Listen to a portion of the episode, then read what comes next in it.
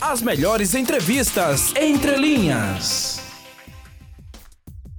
Nós temos aqui na linha com a gente, temos o prazer de ter aqui o ex-ministro da Defesa, dos Esportes, da Ciência e Tecnologia, né, da Coordenação Política e Relações Institucionais, ex-deputado federal por São Paulo por alguns mandatos.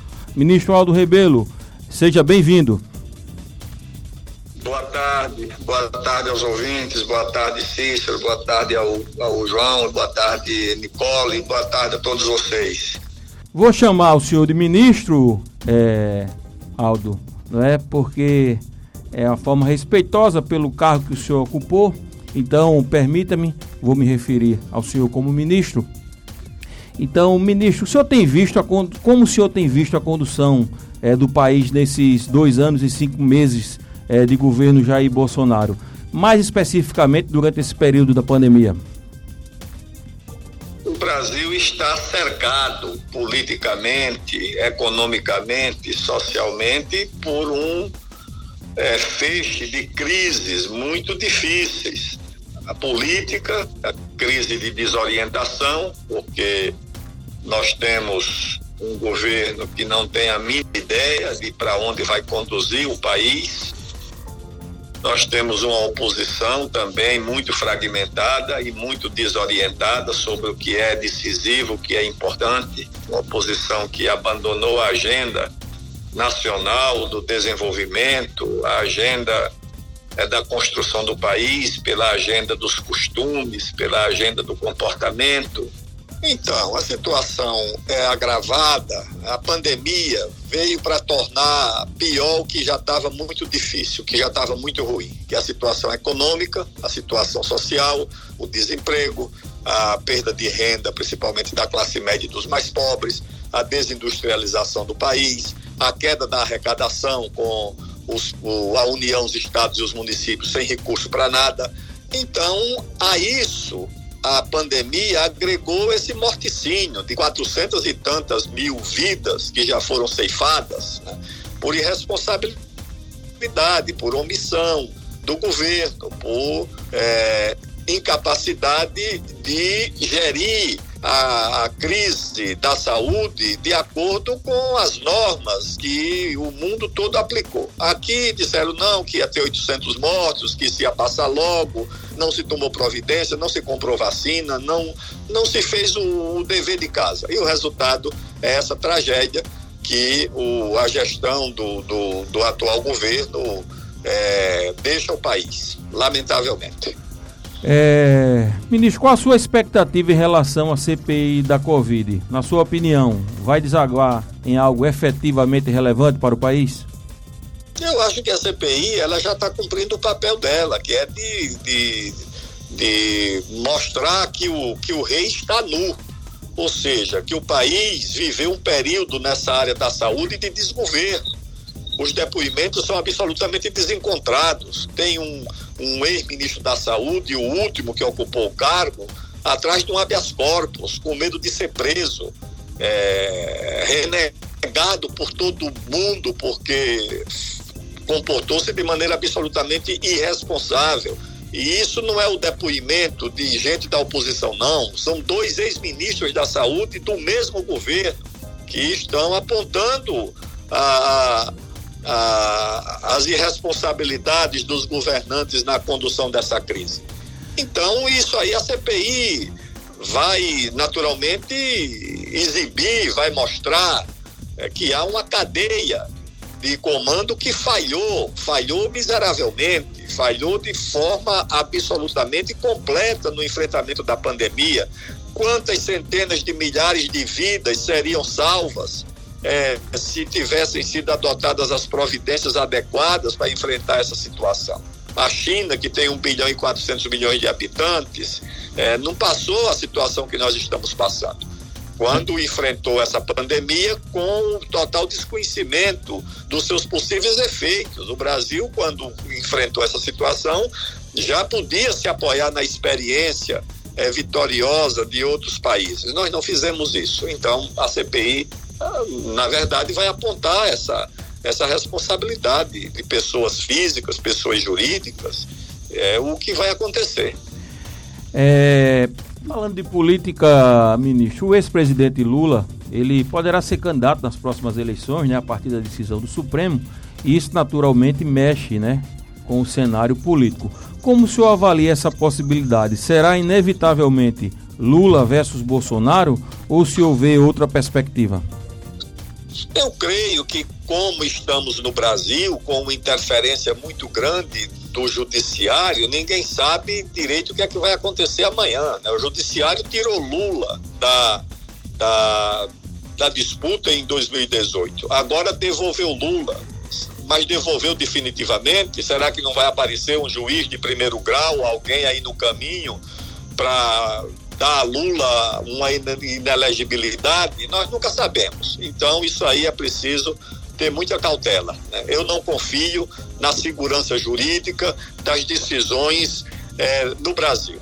Não confio, tá certo? Acho, pelo que eu vi ali no Supremo, é, naquele tribunal lá do Rio Grande do Sul, em juízes de primeiro grau, por aí, e, e extrapolando a, as suas atribuições, é muito difícil. Por essa razão, eu não sei, de fato, se Lula vai é, rigorosamente disputar a eleição em 2022. A outra coisa é se disputar.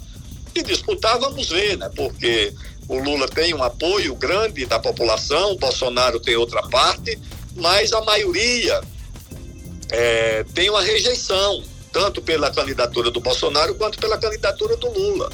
Essa é que é a verdade, apurada pelas estatísticas.